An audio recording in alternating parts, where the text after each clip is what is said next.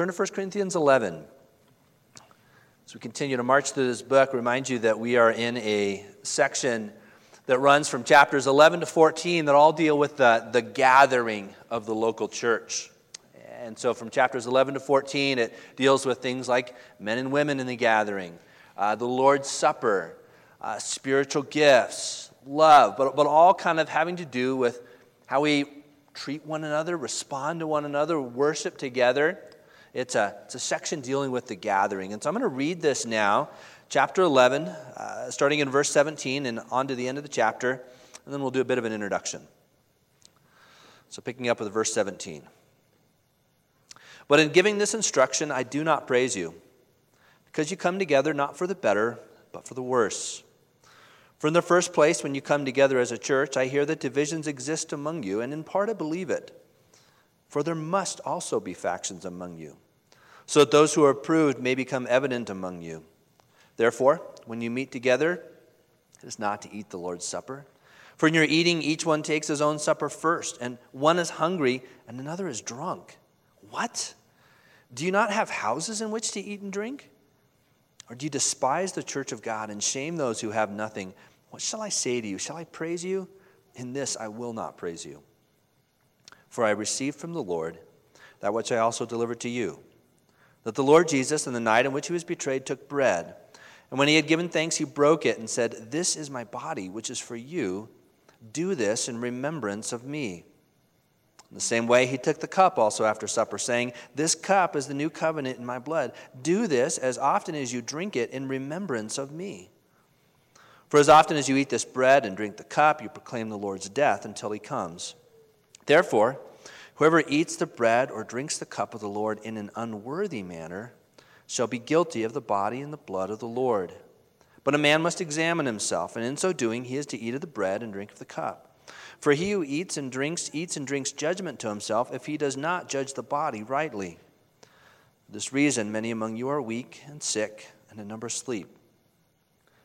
But if we judged ourselves rightly, we would not be judged. But when we are judged, we are disciplined by the Lord, so that we will not be condemned along with the world. So then, my brethren, when you come together to eat, wait for one another. If anyone is hungry, let him eat at home so that you will not come together for judgment. The remaining matters I will address when I come. It's a passage that deals with the, the misuse of the Lord's Supper. I'm going to give you a little scenario to maybe help you kind of picture why this is a, a big deal, what's happening here. Imagine that you show up to a Thanksgiving meal, and instead of gratitude and good food, they decide to go around the table and everybody share what they're disappointed about, what they want to complain about. And, and, and, and it's intentional. They decide that this is a, a time for the airing of grievances rather than the airing of gratitude. And so, one after another, they list off what they're disappointed about from the past year, who they're bitter against, ways people have let them down.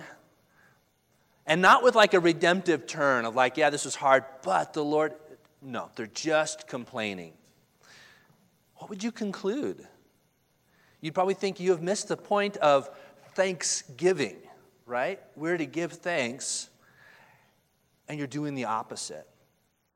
That's what's happening here. They're taking the Lord's Supper, this, this memorial meal that is meant to picture our unity with one another as we're unified with Christ, and they're making it a dividing point among the body. Something that's meant to unify, they're dividing over, and they're dividing in their practice of it.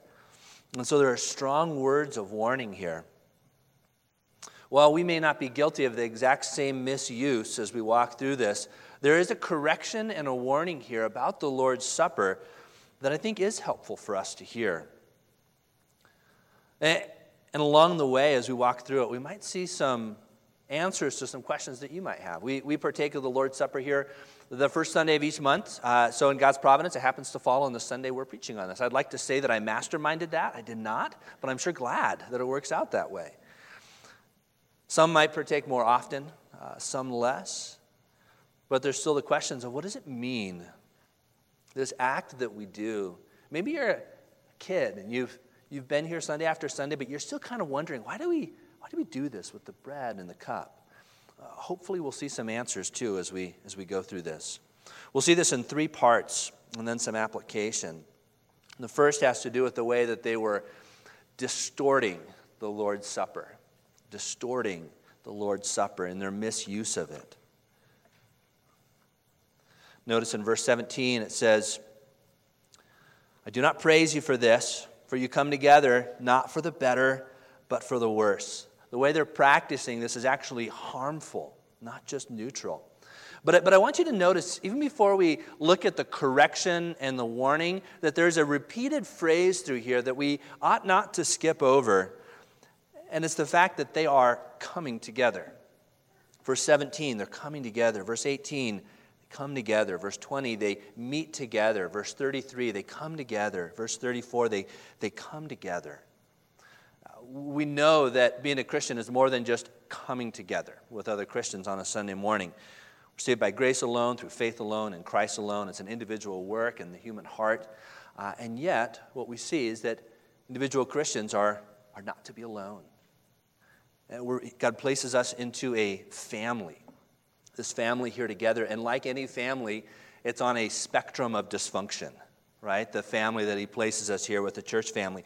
You, your family might have the, the quirky uncle who shows up at Thanksgiving, right? And, and yet he's still family. Because every, every local church will have the, the quirky uncle, in a sense.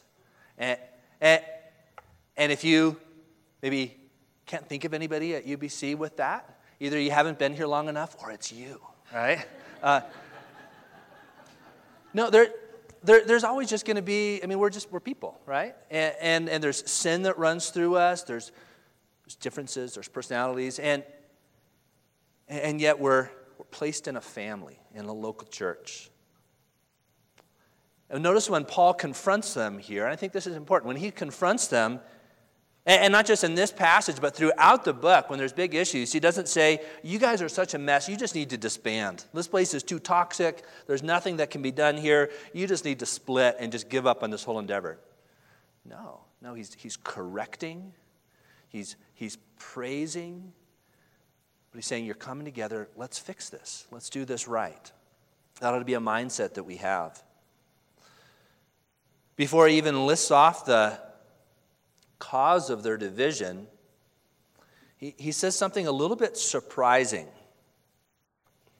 He says, I, I hear that divisions exist among you, and in part I believe it, for there must be, put your eyes on that in verse 19, there must also be factions among you so that those who are approved may become evident among you. He gave four chapters at the beginning of 1 Corinthians that we saw in the fall, uh, warning about divisions, talking about the, the harm of divisions, trying to emphasize unity. And now he says something surprising. He says, There, there must be factions among you. It, it, your translation might even say, It is necessary. Why? His point, I think, there is, as he goes on to explain, that these factions, although painful, although division is resulting from sin, the, the Lord providentially uses that to reveal things about us and about our body, even. And he says, so that those who are approved may become evident among you. There can be a positive outcome from this very negative thing that is division and fracturing in the body. And part of that positive outcome is it reveals what's going on in our hearts, reveals what we're valuing, it reveals why we're gathering. You know, we're gathering just for entertainment and pleasure and ease and to consume. Well, then, when something hard comes up, it might peel away. But if there's something more lasting binding us together, that can be revealed as well. You might recall the parable that Jesus tells in Matthew 13 of the tares or the weeds and the wheat. He tells the parable of a landowner who learns from his, from his servants that an enemy has come and has spread weeds among the good wheat that he has sown. And as they're starting to grow up, there's this good wheat that they want to harvest, and there's weeds mixed in. It was an act of sabotage. And they ask, What should we do? Should we, should we go through and pull out these weeds? And he says, No, because in so doing, you'll pull up the good stuff as well. You'll pull up the wheat as well. Uh, so leave it, and at the harvest, we'll gather it in then and separate it out then. And he goes on to explain essentially that that's going to be the church throughout all the ages. That as believers gather, there will be some within the gathering who who don't know Christ. And perhaps they'll be self deceived and won't realize that. Perhaps they'll know that, but, but it'll always be, be mixed in. And I think that's part of what Paul's emphasizing here that divisions can have a way of exposing some of those things, as painful as they might be. So even before he corrects, he says, Friends, as hard as this is, there may be a positive outcome yet that comes. But then he doesn't use that as an excuse to say, therefore, man, stir up the division, right? No, no. He says, this division still is not good. And he goes on and he explains what's happening. It says, therefore, when you meet together, it is not to eat the Lord's Supper. He says, you're not, that's not actually what you're doing. For in your eating, each one takes his own supper first. This is verse 21. And one is hungry and another drunk. And in my translation of this, he responds to that with the exclamation, What? What? How could you do this? What was supposed to be a communal activity, they were distorting. This activity that was to show their union with Christ and with each other, they were using it as an excuse, as an opportunity to eat and get full and even to get drunk, and some were being left out. Now, you might be reading that and picturing our, our little tiny cups and, and the little cracker, thinking, okay, even if that was wine, that would take a lot to get drunk. And, and I'm not going to get really full on those crackers. Well, the early church, often what they practiced was a communal meal first. Uh, I think that's what Jude is referring to in Jude chapter 1, verse 12, when he calls a, a love feast, a feast celebrating kind of their love for one another. And then at the end of that, they would, they would take communion. And we, you know, tend to just focus on this, this practice of communion itself, which is, which is fine, but often they had a, a meal involved. And so then you could see how some would would come. Perhaps they were coming earlier. Some have speculated that it's perhaps a, a, wealthier group within the Corinthians who didn't have to wait for their workday to get over and they could come early and they had more money and they were gathering in some part and they were getting full. But those who have nothing, is what he says in verse 22, he refers to them as those who have nothing or are being left out. So that could be it.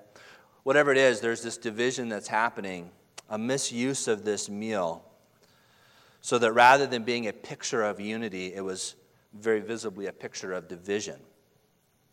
Then he moves, though, into an explanation of the Lord's Supper.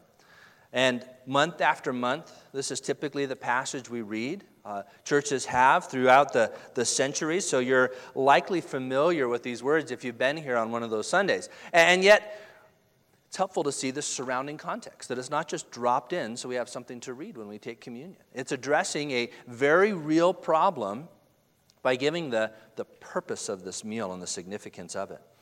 So, from this distortion, I want to move now to this purpose that he gives, the, the purpose of the Lord's Supper. They were distorting it, and so he comes back to what it was really for. Notice that he begins with that word for. And it shows that he is in response, in correction to what they were doing wrong, says, For, I want you to know this is, this is what it's really about. He says, I delivered to you I received from the Lord that which I also delivered to you.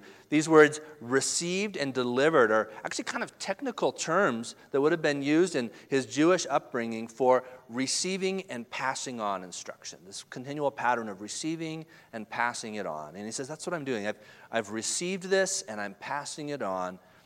And it's likely that what he's sharing here was a description that was already in use in the early church uh, to remember time after time when they took communion what it was all about. And he says, I received this and I delivered it to you.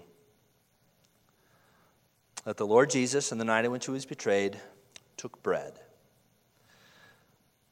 To remind you of the, the scene in which that was happening initially, this night that he was betrayed, this night that he took bread, it was at a Passover meal with his disciples. He knew his death was coming. He was not surprised, he was not shocked. He gathers his disciples for a, a Passover meal. So, this would have been a meal that now, for centuries, the Jewish people were celebrating year after year. And in many ways, it pictures and foreshadows this new meal, this Lord's Supper that he was going to implement that night. You think about the Passover meal and what that communicated. We can read about it in Exodus 12, throughout the whole of, of Exodus 12, but to, to summarize it, it was as the Lord was going to bring his people out of slavery, out of bondage in Egypt, and he had them take a lamb and sacrifice and take the blood of the lamb and mark the doorposts of their home. And the angel of the Lord would come through and he would pass over those homes and spare their lives and take the firstborn out of all the Egyptian homes. And it was this final act of judgment. After giving the Egyptians 10 opportunities to do the right thing and let them go, he, he ramped this up on this 10th time, this, this judgment. And so they would finally let the people go. But he, but he passed over the homes that had put the blood of the lamb on their doorposts. And so told them that year after year, they are to celebrate this, and they are to, to eat this lamb roasted. They're to eat unleavened bread. It's a reminder that they did not have time to have the bread rise, and they needed to, to, to flee. They're to eat it with bitter herbs, and these are all loaded with some various significance for them. And, and they were told to do this continually, year after year, after describing this meal Exodus 12, verse 14, it says, Now this day will be a memorial to you. Think about that word when we talk about communion. And you shall celebrate it as a feast to the Lord. Throughout your generations, you are to celebrate it as a permanent ordinance. He says this is to be a memorial. This meal is not just a meal, it's a meal that reminds, that would remind the Israelites year after year that God had rescued them, brought them out of slavery a little later in Exodus 12, again, it says, And you shall observe this event as an ordinance for, your, for you and your children forever. When you enter the land which the Lord will give you, as he has promised, you shall observe this rite. And when your children say to you, What does this rite mean to you? You shall say, It is a Passover sacrifice to the Lord who passed over the houses of the sons of Israel in Egypt when he smote the Egyptians, but spared our homes. The people bow down and worship. Notice it's assuming that children are going to be watching this year after year. And every year it'll be a chance to explain to them what the Lord has done. It's kind of skipping ahead a little bit. But, but isn't that a great benefit of communion as well? You have children sitting with you, and they're seeing you drink the cup. And they're probably thinking, especially when they're young, man, I really want to drink that, you know? I like juice. They're, they're maybe not familiar with what's going on, but they're seeing and they can't help but ask, why, why are we doing this? Why are we doing this? And it's a chance to explain the gospel time after time. So it is a memorial that they were doing, memorial of God's deliverance. And so 14 centuries later, Jesus is doing this with his disciples. They're calling together, remind, remembering God's act of deliverance. And so during this meal that celebrated God's deliverance from slavery, he gives them a new meal that celebrates a greater deliverance, not, not from Egypt, but from sin. And so he repurposes this to teach about this greater deliverance. He tells them, he says, This is my body, which is for you. Do this in remembrance of me. It's not literally his body. I mean, he's still sitting there with them. He says, This is in remembrance of me. But just as the Passover meal was a ongoing memorial, he says, So this, you will remember me as you do this. And he took the cup and he said, This cup is the new covenant in my blood, which likewise, I think, points back to language that Moses had used when he's enacting what we call the Mosaic covenant between God and the people. And as they've worked through this covenant relationship that they will have. In Exodus 24, verses 5 to 8, I, want you to notice the way this is described. It says he sent young men uh, the sons of Israel, and they offered burnt offerings and sacrificed young bulls as a peace offering to the Lord. This is in Exodus 24, starting in verse 5. Moses took half the blood and put it in bases, basins. The other half of the blood he sprinkled on the altar. Then he took the book of the covenant and read it in the hearing of the people. And they said, All that the Lord has spoken, we will do, and we will be obedient. So Moses took the blood, sprinkled it on the people, and said, Behold, the blood of the covenant which the Lord has made with you in accordance with all these words. And they were anticipating, as the Old Testament unfolds, a promise of a new covenant that would come. And so Jesus takes this cup and he says, This cup is the, the new covenant in my blood, picturing his death so, as often as we drink it, it doesn't say how often, but as often as we do it, whether it's daily, weekly, monthly, quarterly, there's different decisions, and there's a place for wisdom there. But as often as we partake it, it says we proclaim the Lord's death until he comes. He doesn't die again each time, it's not a re sacrifice, but we're proclaiming his death. So, can you see then how they were misusing it? If they took this thing that was to be a memorial meal, a remembrance of his death, a solemn occasion. And, and also, just as all the Israelites, they took the Passover meal in their own homes, but it was an identifying thing together. They were delivered together, they were taking this meal together. It was a picture of their unity as a people rescued by God. So, believers, we're to take communion as a picture of our unity together as a people rescued from God.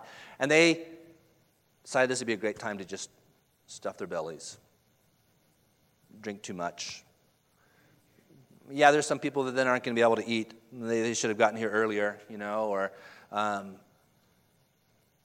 they're just distorting it. They're distorting it. So then he moves to a section on preparing, preparing for the Lord's Supper. And I think this is where we can start to see some particular applications for, for us individually. We're warned here he warns them, but this warning persists.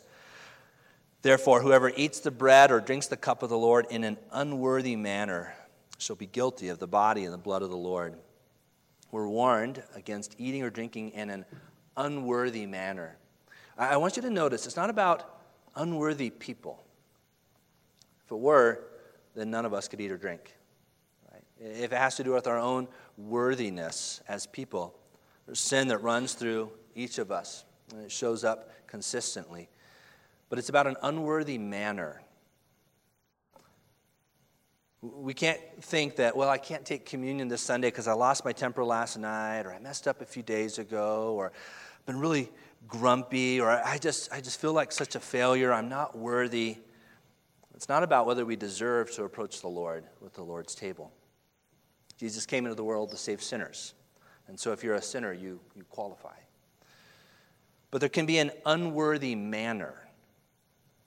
We can do so unworthily. And in the context, what's the most obvious way in which we could do that? If there's unrepentant, unresolved division in the body, which you're unwilling to move toward reconciliation and are fostering division, that would be an application. I think you could expand that out, though, to any just unrepentant heart that wants to go through the motions, maybe to satisfy a guilty conscience, maybe because everybody around you is, maybe because you don't want people to see you passing over it, but you don't really want to repent or change.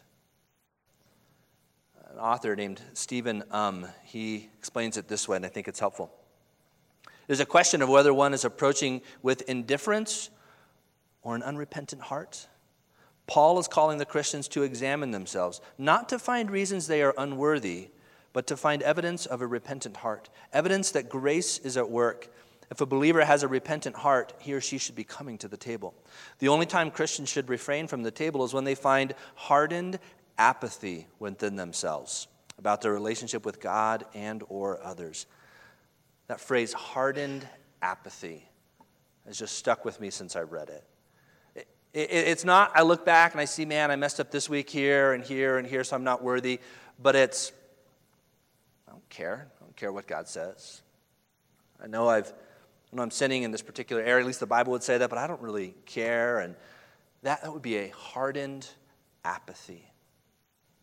And if we see that in our own hearts, it must be confessed.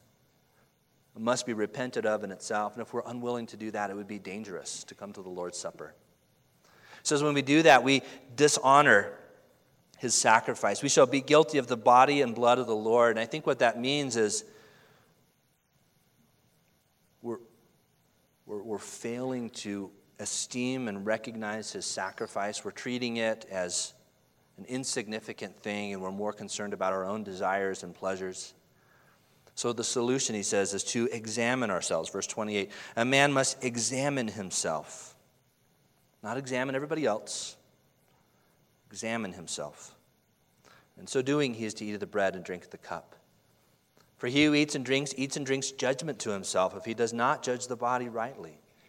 The body there could be the body of Christ, not seeing the significance of this. That would fit in the context, treating it lightly. It could be the body is in the church. That would also fit the context, right? You're saying you're failing to judge the body, discern the body rightly. Either one could fit. I think it's probably talking about Jesus' sacrifice as a, as a way to point to that, but the other could fit as well. And so we examine ourselves. We think, Am I just going through the motions here? Do, I really believe? I'm really trusting Christ? It, is there a hardened apathy, which I'm just unwilling to turn from something that, that I know the Lord views as sin? If not, we should, we should pause. We should, of course, repent of that and then come. But if we're not willing to repent of that, it would be dangerous to come because there is a shocking statement in here about drinking judgment to yourself. And verse 30, he says, For this reason, many among you are weak and sick, and a number sleep. Verse 32 refers to this as being disciplined by the Lord. He says he treats this so seriously, friends, that to come in an unworthy manner D- diminishing the sacrifice, treating it as a light thing, unwilling to do the hard work, the Lord made discipline. And that even could include physical suffering as He's trying to get our attention. That should sober us.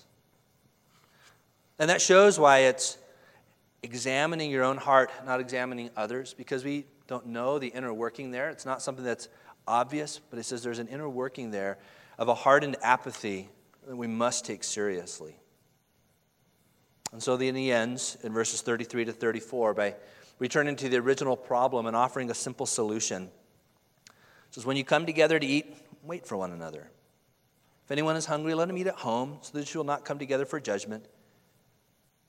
He implies there's some other things that he'll arrange when he comes. So he gives a specific solution to their specific problem. He says, just wait. Don't, don't divide over this. Eat at home. But what about for us? I'm going to wrap it up with this question Where should we look when we take the Lord's Supper? And this isn't a formulation that's unique to me. Actually, I've seen several different authors use this. I'm not really sure who to credit it to then because of that. But I'm going to give you kind of a six-fold answer that I think is based on this passage for where should our attention go? Where should we look as we take communion? We should look back. Of course, we should remember what Jesus accomplished on the cross. We do this, he says, in remembrance of me. We, we take the, the bread, symbolize his body given for us. We take the cup, his blood shed for us, remembering that. We can be guilty of putting everything else on center stage of a church, making church about marriage improvement, parenting strategies, growing numbers, growing budgets, getting out of debt personally or, or as a church, uh, integrating new people, perfecting the sound, having excellent worship. We can focus on all these other things that deserve some attention that we lose track of the main thing. And communion ought to make us remember the main thing. We have a God who humbled himself the second person of the Trinity, took on humanity, did not shed his deity, but took on humanity and came and literally died. It's not a figurative thing. He literally died and he came back from the dead.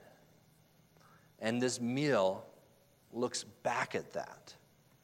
And it gives us an opportunity to reflect on that time after time. So we look back, but we also look in.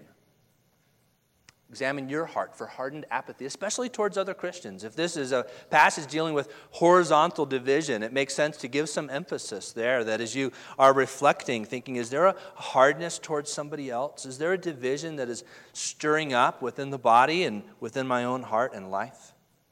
Not an extended, morbid introspection, but an honest, grace empowered reflection on the state of your own heart But praying even along the lines of Psalm 139 that we began the service with, or began at least the, the preaching time of, Lord, search me. Search me and know my heart. Are you weary? Come. Come to the table. Does he expose sin? Come to the table. But be willing to do that work. On the other hand, are you going through the motions, but you don't yet believe? You have not trusted in Christ? Then don't come. But better yet, believe and then come. Right? Or do you see a hardened apathy, an unrepentant sin that you're not willing to let go of? Don't come. Don't come to the table. Deal with that. Repent and, and come. And by deal with that, I don't mean get everything all cleaned up and fixed in your life, but I mean acknowledge it for what it is as sin and, and come and find grace. So we look back, we look in, we look up. We celebrate our union with Christ. 1 Corinthians 10 16. So, a chapter ago, you might have remembered we had a little mini reminder about communion there. And they have this statement there is not the cup of blessing which we bless a sharing in the blood of Christ. Is not the bread which we break a sharing in the body of Christ. There's a sharing. Not that it's a magical act or something like that, but in this practice where we are doing this very thing that Jesus commanded 2,000 years ago, we're enjoying a particularly intimate time of fellowship with Him. We look up, we look around, celebrate your union with each other as one body in Christ. It's not just a vertical thing, although it's first a vertical thing between us and the Lord, but, but there's a horizontal aspect because that's what they were shattering with the way they were practicing it. And so as we take communion, we're remembering again their, our unity with each other. That we who are many are, are one in Jesus. Many different ages, many struggles, many stories, many languages, many national backgrounds, many interests, and yet we are one. And it's important to get down to like real people with this. Right? And you guys have probably heard the it's like a cliche poem. You probably, you, you might have heard it, where it says, To live above with saints we love, oh, that will be glory. But to live below with saints we know, well, that's a different story. And, and I think there's kind of a timeless chuckle that comes along with that because we know that. We know, yes, ah, union of saints, I'm with other believers. These ones, like, because we because we see each other. You guys see me. You see my flaw, my flaws. You know, we we see that with each other, and yet this is a unity that crosses over those things because it's a unity in Christ. So we look around and we remember our unity with each other. We look out or we look outward. This is a proclaiming thing. Chapter 11, verse 26 says, We proclaim the Lord's death until he comes. So if somebody who comes and they're not a Christian and we want them to come and they see this thing that believers are doing, that might seem kind of weird to them, but it's an opportunity to, to proclaim that we gather because of a sacrificed Messiah. And we are trusting in him. And so, if you're here and you're not a Christian, this is a great opportunity for you to consider what objections do you have? What questions do you have? Do, do you do you recognize sin in your own heart, meaning disobedience against God, the Creator? Have you heard that Jesus died for you? And that this meal pictures that. And the response is to believe, to, to repent from the sin that made it necessary, and to believe. And then one more, we look forward. We anticipate that Jesus is coming back. And as we proclaim the Lord's death until he comes. The Passover anticipated the Lord's Supper. And the Lord's Supper anticipates what we call the marriage supper of the Lamb. One day we will be with him. He will come. We will go be with him. It will be a great meal. We're still looking ahead to that. And every time we take communion, we're remembering that he's going to come again, and we're looking ahead to that day.